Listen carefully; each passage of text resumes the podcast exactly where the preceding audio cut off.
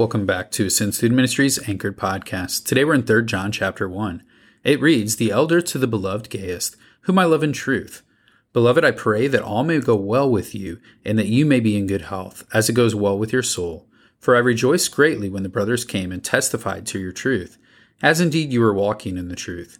I have no greater joy than to hear that my children are walking in the truth. Beloved, it is a faithful thing that you do in all your efforts for these brothers strangers as they are, who testified to your love before the church. You will do well to send them on their journey in a manner worthy of God, for they have gone out for the sake of the name, accepting nothing from the Gentiles. Therefore, we ought to support people like these, that we may be fellow workers for the truth. I have written something to the church, but Diotrephes, who likes to put himself first, does not acknowledge our authority. So if I come, I will bring up what he is doing, talking wicked nonsense against us.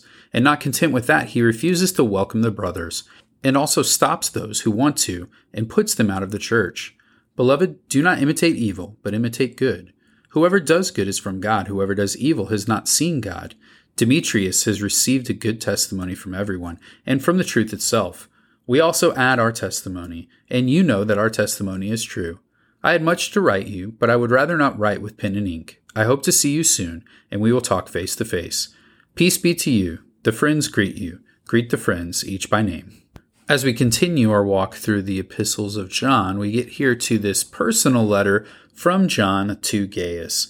In this letter, we see that John begins to give some specifics of the false teaching that is in the midst of his people that he is shepherding. And so he writes here specifically about the way in which they should continue to do what is good and should react against the opposition that they are receiving. We see there in verse 9 through 11, we find what we are to do when we reach opposition. And so that's what we're going to anchor in today for our faith.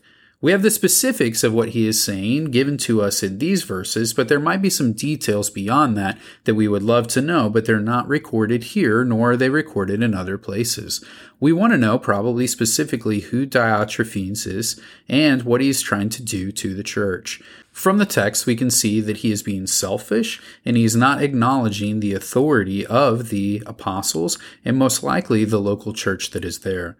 So when he is coming to him, John says, If I am there, if I come to you, I will bring up what he's doing. I'm going to talk against what he is doing. He is going to refute this false teaching for the sake of the purity of the church. And he's going to make sure that they know that they're to welcome the brothers and that they're going to make sure that they continue to welcome those who are doing the same things. They're not to be putting these hindrances up from meeting together or joining in with one another. And they're also not to continue to imitate the evil in their midst. And I think that that's a huge principle for them to understand that when they see evil, when they recognize it, when they are understanding what is right and what is wrong, they're not to continue to live in what is wrong. Once it has been made clear to them, they're to put that away and they're to continue living according to the righteousness and the goodness and the good things that God has called them to do. But whenever they don't do that, they allow evil to be in their midst and to continue to grow and to continue to impact their ability to impact others for the sake of the gospel. And so when we look at this opportunity for us to understand and respond to opposition that is coming into our midst, we have to understand the process that John has displayed here. One, to identify the false teaching. Two, to give a warning to that individual. And if that individual does not cease from what is taking place and continues to proliferate these false teachings, then they're to be cast out from the midst. Once again, John does this for the sake of the purity of the church for the focus that these individuals need to understand that if they continue to allow evil in their midst, it will continue to grow and it will make it so that they are unable to do what God has called them to do. When we look at this passage, we see the significance of this in him writing this letter to Gaius. At this point in time, many years after Jesus has left and gone to heaven, there are few people left who can provide this ability to speak authoritatively as those who are with Jesus. And so John is on this crusade to continue to allow individuals who are present in the growing church to understand the truth of the foundation of the gospel. And when they go back to the truth of the foundation of the gospel, it is much easier for them to be able to point to the errors in these teachings around them because the people are adding or subtracting from what God had originally said and what Jesus had displayed in his life and his ministry. And so it's important for John to be able to do this because he is that link to Jesus, because he is that individual who understood what Jesus taught. But the other side of this is now John is obviously not around in our day. So how do we maintain that same purity of the church? We do it by understanding what the scriptures teach, by being students of God's word, by going back and combing through what we have in front of us, by studying it, by abiding in it, by allowing God to use his Holy Spirit to speak to us about the truth of His Word. By being students of His Word and lovers of His people, we're able to grow in our unity and we're able to see the way in which we're to speak out against the errors and the opposition that come into our midst. But we don't do that as our main focus. Our main focus is to gain the opportunities to understand what the scriptures say and have given us for life and godliness and to share that message with others. But in doing so, we know we will come across opposition. We need to be prepared for that, but we need to be students of God's word so that we can be ambassadors for God's kingdom, impacting the places that he puts us and impacting the people that he brings into our lives. And so may that be true in our midst as we reflect here on 3 John. As far as a question from this passage, I mentioned a little bit of this in what we were saying about our understanding of what is being written in this letter, but the common questions are who are these people, Gaius, Diotrephes, and Demetrius? Who are these people? Unfortunately, we know very little about Gaius. We don't know really anything aside from the name and that John has a connection to him.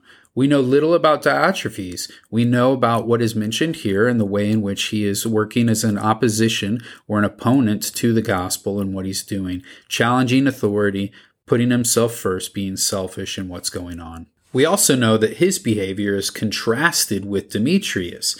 Demetrius, we pick up in verse 12, and the linchpin of the verse that connects those two is not imitating evil, but imitating good. Whoever does good is from God. Whoever does evil has not seen God. And so whoever does good is from God. Then he connects that to Demetrius, who has received a good testimony. So Demetrius is contrasted with Diotrephes, but we know very little about him as well. Just like with Gaius, Gaius and Demetrius are very common names. We don't know these individuals. It's believed by some that Demetrius might even be the person who's delivering this letter, which gives him a connection to the local people that he's writing to. And it allows us to see maybe a little bit about what's going on with that relationship. But we can't authoritatively say that. And so this is one of those instances where we might have questions that we might not be able to answer. But the importance of this is when we have those situations, we must rest in the fact that nothing that we need or is necessary for salvation is missing from God's word. And so we might be curious about these events. We might want to know a little bit more than what the scriptures tell us, but we need to rest knowing that we don't really need to have all of that information to be doing what God has called us to do. There will be times when extra biblical literature can provide for us some clarity on some of these things, but there are situations where there's nothing in the text, there's nothing in the other scriptures, and there's nothing in other areas of extra biblical resources that are going to allow us to create the full picture that we might desire. But that shouldn't keep us from searching the scriptures, nor should it keep us from desiring to study God's word, to grow our faith, and to grow our understanding of what He's trying to reveal to us each day. And so, as you look at this very short letter, just these small 15 verses, maybe there's some other aspect of it that you would like to look into. I pray that you do that, or at least talk about this with others who are in your life, that you can encourage one another, support one another, and point each other towards what the God of the Scriptures is trying to reveal to each one of you today. As you commit to that, know you are loved. You